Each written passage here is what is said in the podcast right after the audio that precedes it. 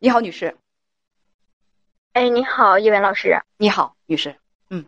哎，嗯，嗯，是这样，我想就分享一些我的事情，还有就是我有一件事情然后很纠结，让您帮我解答一下。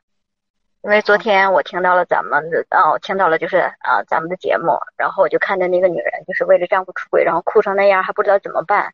她的哭声就是当年我就曾经那样过，但是我现在我过得很好，就是所以就是走出来之后也就好了。那个时候我是在上学的年纪吧，得了一场病，然后就休学了，在二十二十一岁的时候。嗯，然后就认识了一个比我大七岁的一个一个男的，然后我们其实家呢都是在一个县城的，一个县城的，然后他对我特别照顾，嗯，那时候也帮我治病干啥，因为毕竟说我是学生，家里边条件也不是很好，然后我的病也很重，完，嗯，治好了之后我就和他在一起了，在一起了，然后就怀孕了，然后稍等一下，稍等一下，女士，稍等一下，我有点听懵了，我有点听懵了，因为我在接你电话之前，我我并没有看到你的这个情况简介，你今年多大年纪？嗯。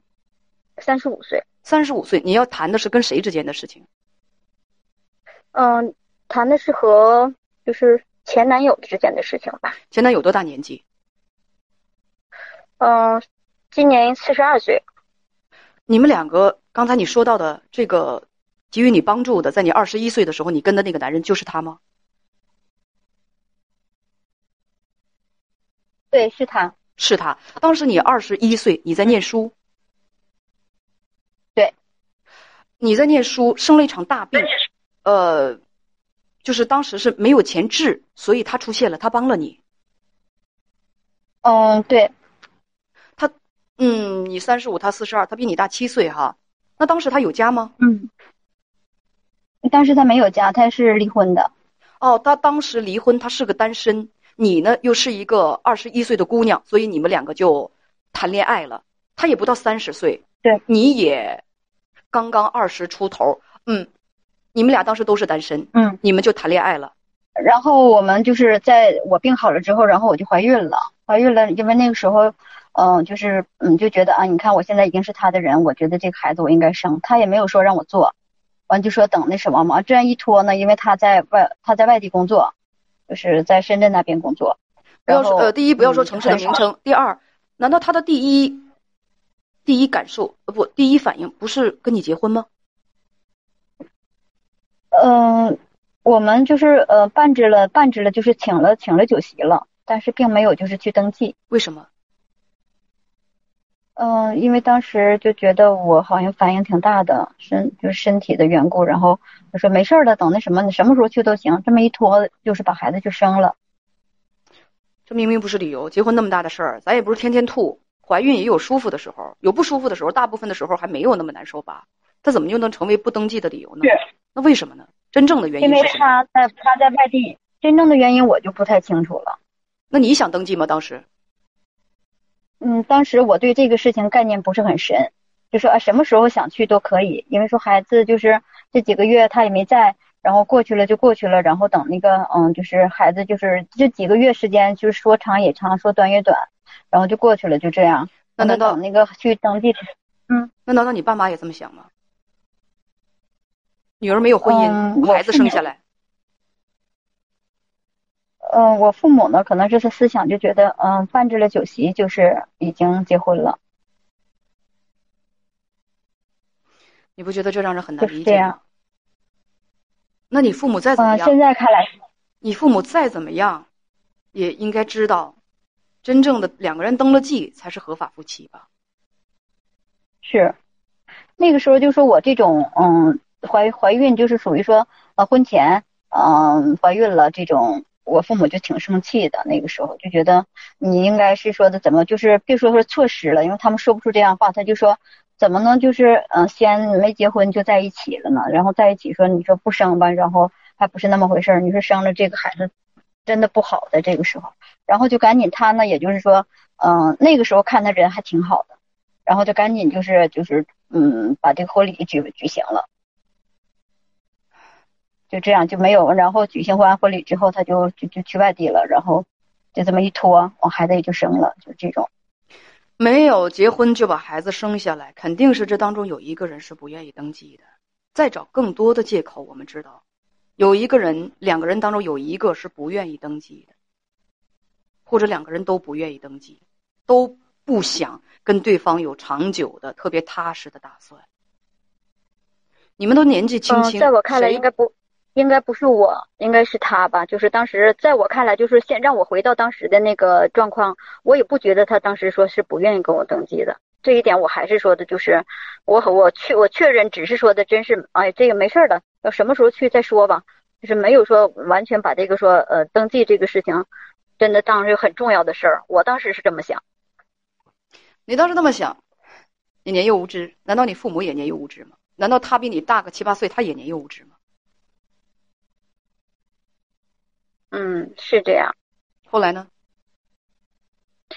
后来，嗯，他回来之后，嗯，就是过年的时候，我在他手机上经常能看见，说老公天气很冷了，你那边多穿点衣服，嗯，或者是老公我现在回家了，你别给我打电话，不方便，等方便时候我给你打，就是这样。当时就是像我说到刚刚昨天说听到您的节目，然后那个女的的哭声，就是那种没有办法，因为孩子还小，完自己重新再工作起来，感觉就是好像就是前面没有路。那那个时候孩子多大所以说？昨天，嗯，那个时候你的孩子多大？孩子一孩子一岁，一岁，嗯，你发现他是嗯这种人，然后呢？嗯，然后我说我就是我求他，我说你那什么，就是我说你要跟这个这应该我我发现那是三个，不是同一个人。然后我说你要是跟他断了联系的，跟他啊，对我还而且我还调了他电话详单，就是这电话详单上不止三个，但是他这三个是最密切、最频繁的。哇哦，时间管理大师。嗯，嗯，后来呢？然后，嗯，后来就是，呃，他当时这么说，他说，嗯，你我不用你原谅我，嗯，我不用你原谅我，你想怎么样都行，嗯，然后他说，他说的最伤我的一句话，就到现在我也不能就是不能释怀这句话，他就说，你每天你就像个活死人一样，你一点能力都没有，就是就这样，后期那个，那我就是等着他给我生活费，然后我得养孩子，就是这种就是这种被动的生活。然后也就是嗯不敢管他了，看万一他要不管我和孩子呢。后来在孩子一岁半的时候，就是手机就换号了，我就找就找不到他了，找不到了，压根儿就找不到了。找不到了。对，完然后我通过就是联系他家人，他家人也说，但我很我相信他家人也是不知道的，真的不知道。然后在嗯在这几年当中吧，在这几年当中，我自己除了开始就是原来我学的是那个，就是嗯我上的是嗯艺术大学。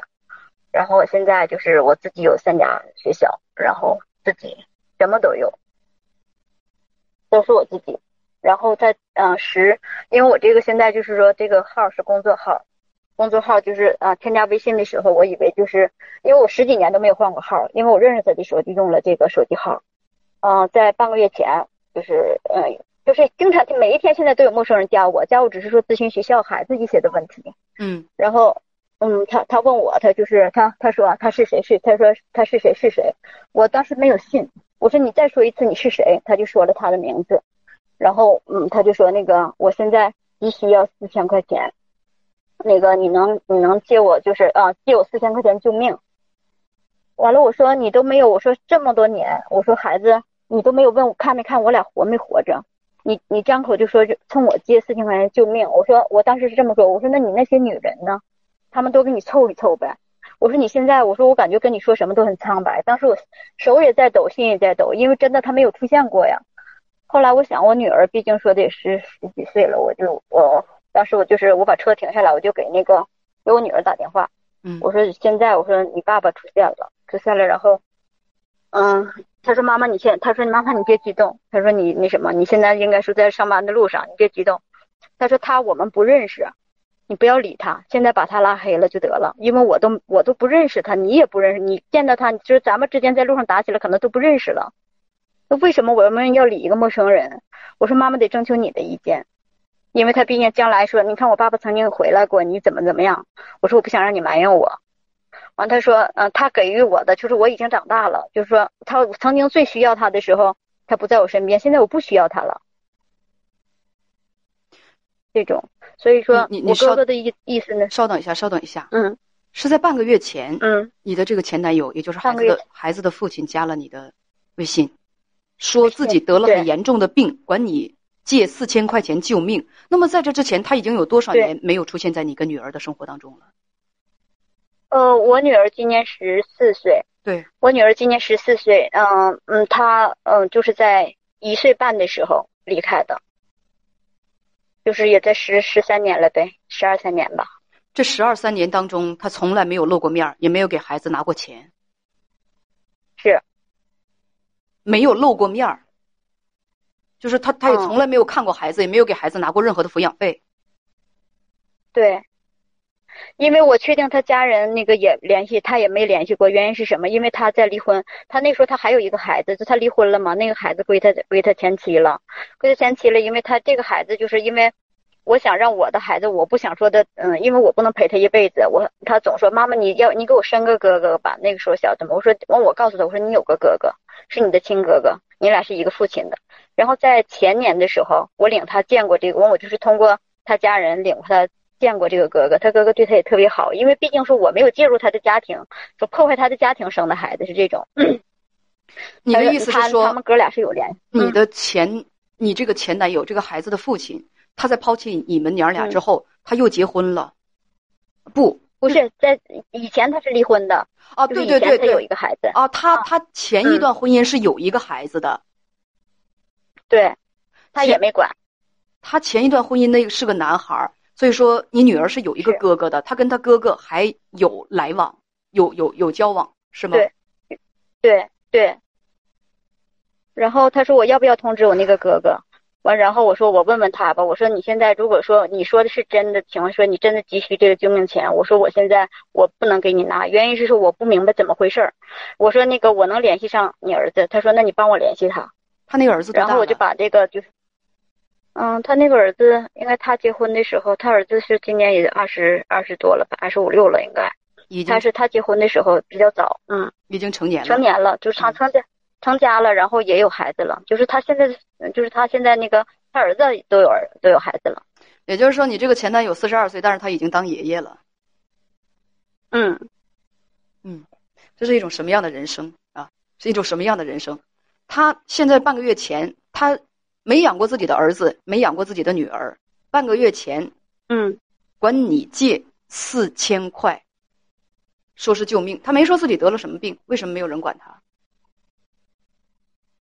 我没有问那么多，当时就是嗯，说什么我感觉都苍白。但是他说我嗯就四千块钱就够了，嗯，他说我一直呃，我说你都没问我和孩子活着没有？他回答我的说，嗯，不是那样的，是因为我弄我混的不好，我混的好我就去看你们。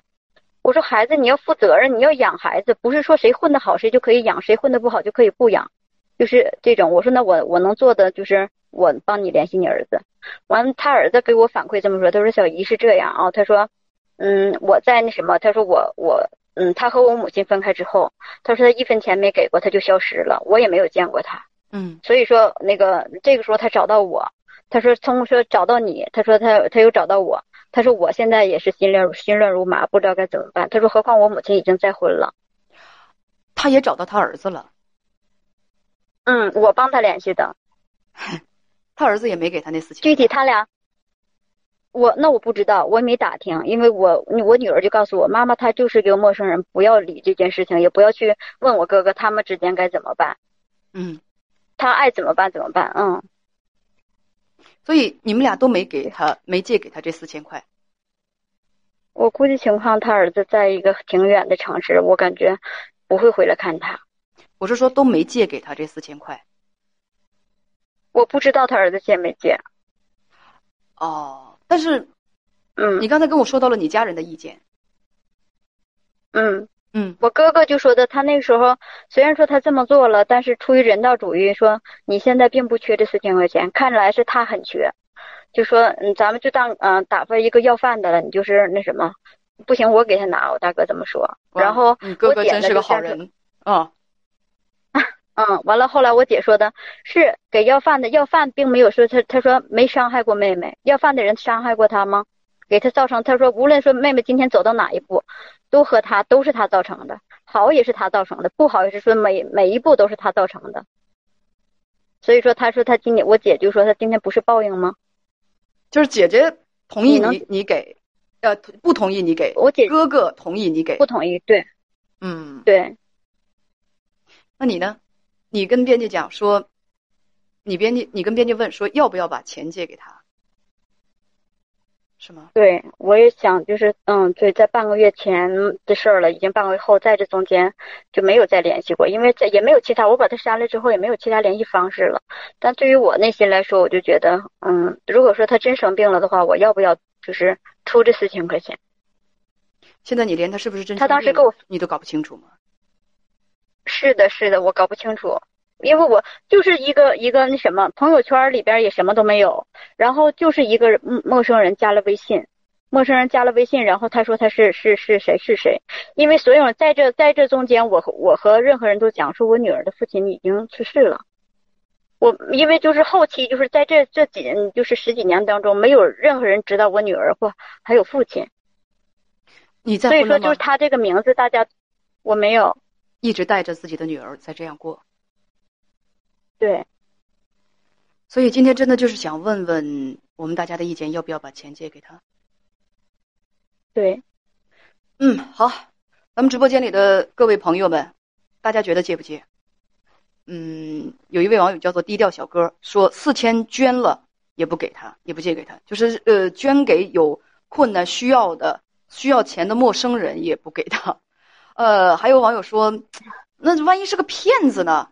我现在看到满公屏上全都是不借、不给、不借、不给、不能给、不管、不借啊。看到有一位说，就是说那个那个可以借，但是在浩浩荡荡的不赞成当中，力量和声音真的是很微弱呀。大家全都说在说不借、不借、不给、不给啊。果果说借吧啊，嗯，基本上大家都都都都不建议借。你呢？我问你，你自己个人你是倾向于借还是不借？不借。那就不借不。借，但是我觉得我好像，嗯，从内心来讲，我还觉得，嗯，那谈不到和他谈不到是什么一夜夫妻百日恩。如果说用在他身上的话，白瞎这句话了。但是我就觉得，嗯，真的，如果说是能救他命的情况下，我觉得我还是不想看他死。但问题是说的，他只是给我发了一个位置，这个位置其实离我离我现在工作的地方，嗯、就是嗯十几公里。听我说，他发的这个位置是那个的，我刚才说的不是一句废话，我说你想不想借？嗯，你说不想，我不想对，不想就不借，这是你的自由，嗯。也是你自己的选择，不要犹豫那么多。嗯。这个事情听从自己的内心，我不想我就不借，很正常，嗯。因为你并不欠他的，你并不欠他的，相反，他欠你个女儿的太多了。嗯你们之间的恩恩怨怨，早在他离开你的那个时候就该结束了。而现在对你来说，你帮不帮他，并不涉及到道德层面的东西，只不过你你愿不愿意去做这件事情，尊重自己的内心，愿意借，像你哥哥说的那样，就当施舍乞丐了。不愿意借，没有任何人能够在道德层面上谴责你。这个东西就是听自己的内心的，我觉得就是这样。对，所以说咱们不存在什么我每天有时间的，嗯，不存在什么道德绑架，就是我我愿不愿意的问题。那我就是不愿意。我希望你从我的生命当中，从我的生活当中滚蛋，滚得干干脆脆、彻彻底底、利利索索，不希望再跟你有任何的瓜葛。早在多年前，你放弃了、抛弃了我跟女儿的时候，你对女儿没有尽过任何一点心，尽过任何一点力，尽过任何一点义务。早在那个时候，我们之间的一切恩恩怨怨就都结束了。你走你的阳关道，我走我的独木桥。在这之后，就是哪怕是我跟你讲，你并不欠他的，哪怕他冻饿路边，我告诉你，也没有任何人有权利去对你进行道德绑架。能说这句话的，就是说，呃，就是说是就能说这句话的，是你的女儿，还有他的那个儿子。但是你的女儿和他的那个儿子，咱说句实话，他对孩子们没有尽过抚养的义务，凭什么要求孩子们去赡养他？这在法律上都不成立的。法律上的规定都是你没有养过孩子，孩子没有孩子没有义务去管你，大家知道吗？不知道的话，拍本民法典去好好学习一下。不要以为像他这种种马，生了孩子之后，孩子就必须得管他，有的时候，有的人会强调：“哎呀，就是就就有，反正有血缘关系，行可以。”如果真这么想，孩子们心软一下，那我觉得帮他一把也没问题。但是孩子就说：“那我就不不想帮他，我跟他尽管有血缘关系，但那点血缘关系在我这儿稀薄的根本就让我没有必要去帮他，那也就无所谓。谁也没有权利去道道德绑架任何人。他如果真没有人帮他的话，他还是问问他自己做了些什么吧。嗯。”就是这，这就是我的建议。所以，对，昨天我听了您的节目，然后就是我听到了那个女人的哭声，我就是就是一下把思绪就拉回到我女儿一岁左右的时候，就看她屡次的出轨啊，然后说那么污蔑我，说我一点能力都没有。反过来讲，她说她在她她说我是前一段时间说在在那个那什么其他平台刷到我的，说我在那个啊，他说刷到你看你现在过得那么好，然后我也更没有脸见你了。我说那你就一直都别见我呗。你就为什么要出现呢，女士？咱们就说到这儿啊。我这我真是觉得吧，过去你还没有完全放下。如果过去完全放下了，根本没有必要激动成那个样子，也不会跟他犯那么多口舌，没必要。嗯，对不对？浪费时间。对，嗯，好，那咱们就聊到这儿吧，好吗？哎，好，再见，再见，老师，对。